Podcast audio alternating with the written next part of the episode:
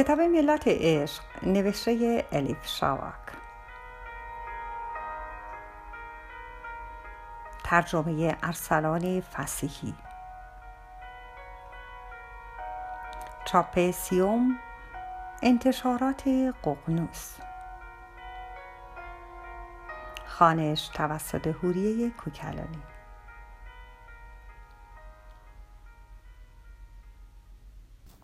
سلطان ولد قولیه شوال 645 پدرم پس از آن شب وحشتناک دیگر هیچگاه مثل سابق نشد.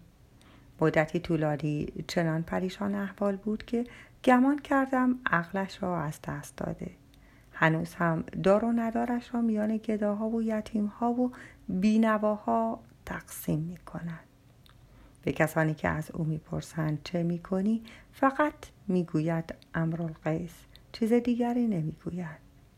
امرالقیس یکی از عمرای بسیار ثروتمند و قدرتمند و با نفوذ عرب بوده که در ناز و نعمت زندگی می‌کرده.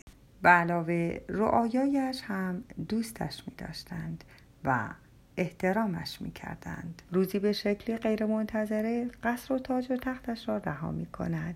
مال و ملکش را می بخشد و خرقه درویشی به تن و اصاب دست دیار به دیار می گردد. پدرم می گوید پادشاه درون من هم رفت فقط درویشی ساده باقی ماند مادامی که شمس نیست من هم نیستم من بعد از این نه خطیبم نه عالمم نه فقیه. دیروز بازرگانی مو قرمز که از سر و رویش تزویر و تقلب میبارید به در خانه من آمد. گفت که از بغداد آمده. گفت شنیدم شمس ناپدید شده. من از قدیم او را می شناختم دست راستش بودم. نزدیکترین کس به او بودم. بعد طوری که انگار دارد رازی رو فاش می کند خم شد و در گوش پدرم گفت شمس سلامت است و فعلا در هندوستان پنهان شده. ادعا کرد منتظر زمان مناسب است تا دوباره به میان مردم درآید. خیلی واضح و آشکار بود که مرد جوان دروغ می‌گوید. اما در کمال تعجب پدرم برگشت و گفت در مقابل این خبر خوب که آوردی هرچه بخواهی به تو می‌دهم. بازرگان هم در کمال پختگی گفت زمانی دلش می‌خواسته درویش شود.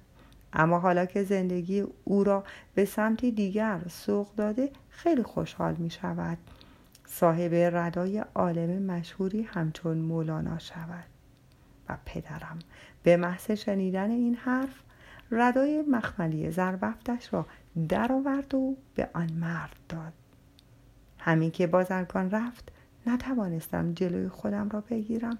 گفتم پدر جان از این جوان هیچ خوشم نیامد. چرا ردایتان را به او دادید؟ معلوم بود که دروغ می‌گوید.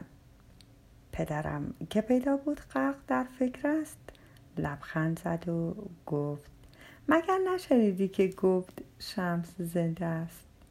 در مقابل چنین دروغی یک ردا دادم مگر زیاد است؟ فکرش را بکن اگر حرفهایش راست بود اگر شمس واقعا زنده بود آن وقت ردا چیست؟ جانم را می‌دادم.